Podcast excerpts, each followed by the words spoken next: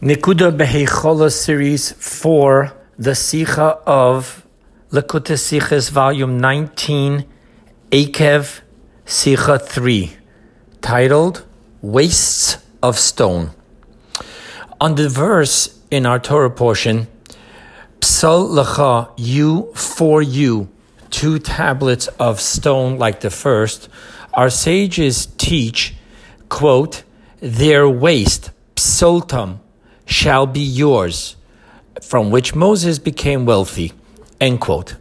Which leads us to the laws in the Talmud of leftover materials. And I quote to you what the Talmud says. Strands of wool that the launderer removes from the garment belong to him, as it can be assumed that the customer is uninterested in them. But strands that the carder which is the one who prepares the wool for use as a textile, that he removes belongs to the customer, as it is assumed that the customer would want them since the carder often removes a significant number of strands. And then later he gives other examples, and then it says the following That which a carpenter removes with an adze belong to him, because an adze removes only small shavings of wood. But what it removes with an axe belongs to the customer. End quote from the Talmud, from the Mishnah in Nedarim. Now the Talmud points on points out on the latter case with a breita. We'll talk about that in a moment. What a breita is, and I quote to you: Stone chiselers are not in violation of a transgression due to the prohibition against robbery if they take the leftover chips of rock. End quote. Now, upon this Breita, Rabbi Shmuel of Lubavitch, the fourth Lubavitcher Rebbe, comments, and I quote to you, and we need to understand, if so, why did the Holy One, blessed be He, have to tell Moses, you for you, that their way shall be yours? Being that it's not robbery, because it, the leftover chips of rock, are ownerless and not the owners, and the craftsman is closer to it. If so, why did he, capital H, God, have to say to Moses, You for you, that those pieces belong to you? That's the question. And then he writes, However, there by the two tablets it was sapphire, while here in the Breita it states stone. However, there by the tablets it was precious stone. Now, to appreciate what Rabbi Shmuel Lubavitch is saying, let us see the difference in how this Breita versus a Tosefta, we'll soon explain that, rule over the leftover chips of stone. The Breita rules that the stones, unlike with pruning trees and vines, trimming shrubs, weeding plants, and hoeing vegetables, is not dependent upon the owner's intent, whether he wants it or not, because regardless of the person's opinion, the object itself is ruled as not of value and hence ownerless. While the Tosefta sees the stones no different than the rest and henceforth depend upon the owner's inclination. Now, the reason for the difference between the Breita and the Tosefta is that the Breita, now the Breita comes from the word bar, which means outside, and was taught and documented by the sages outside of Israel in Babylon, where, and I quote you from Rashi, there are no stones in Babylon, which is a valley, end quote. And hence, stones are not used in Babylon, and therefore intrinsically had no value.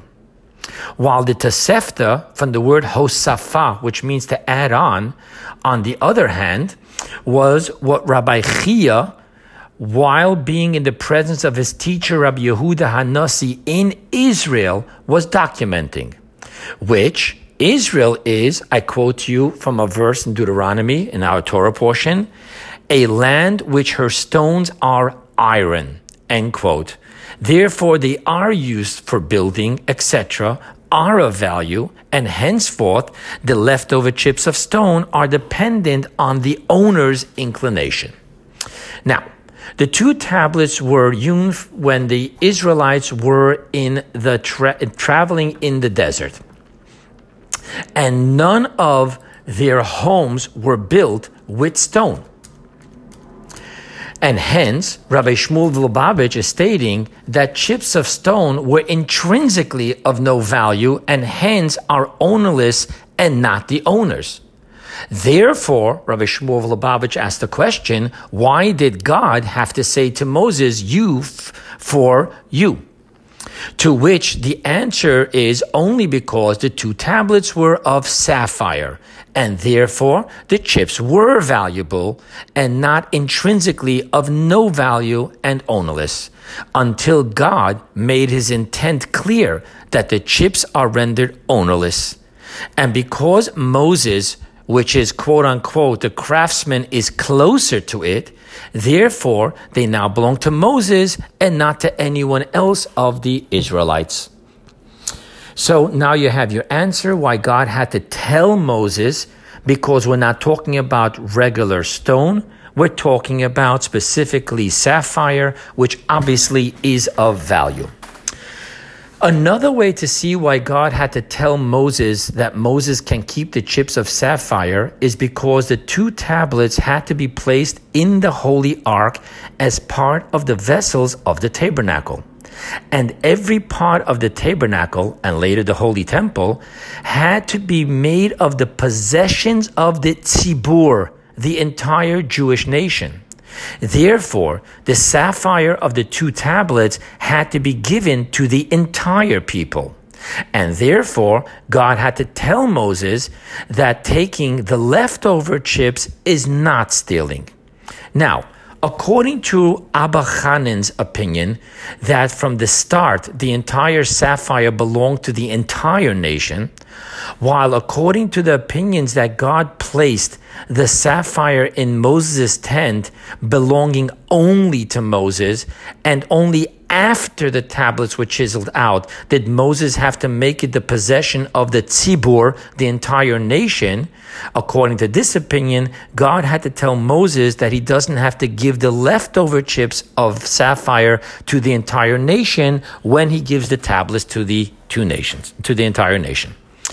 Now, on the esoteric level, the difference between the first set of tablets in which there was no waste, leftover chips, pisolet, but only the tablets with their writing, and the second tablets in which there was also the waste, the pisolet, is because the first set was made above, in heaven, in which there's only unity and panim, face, front, while the second set was made below, in which there is, especially after the sin of the golden calf, the descent into the, the duality of panim and achar.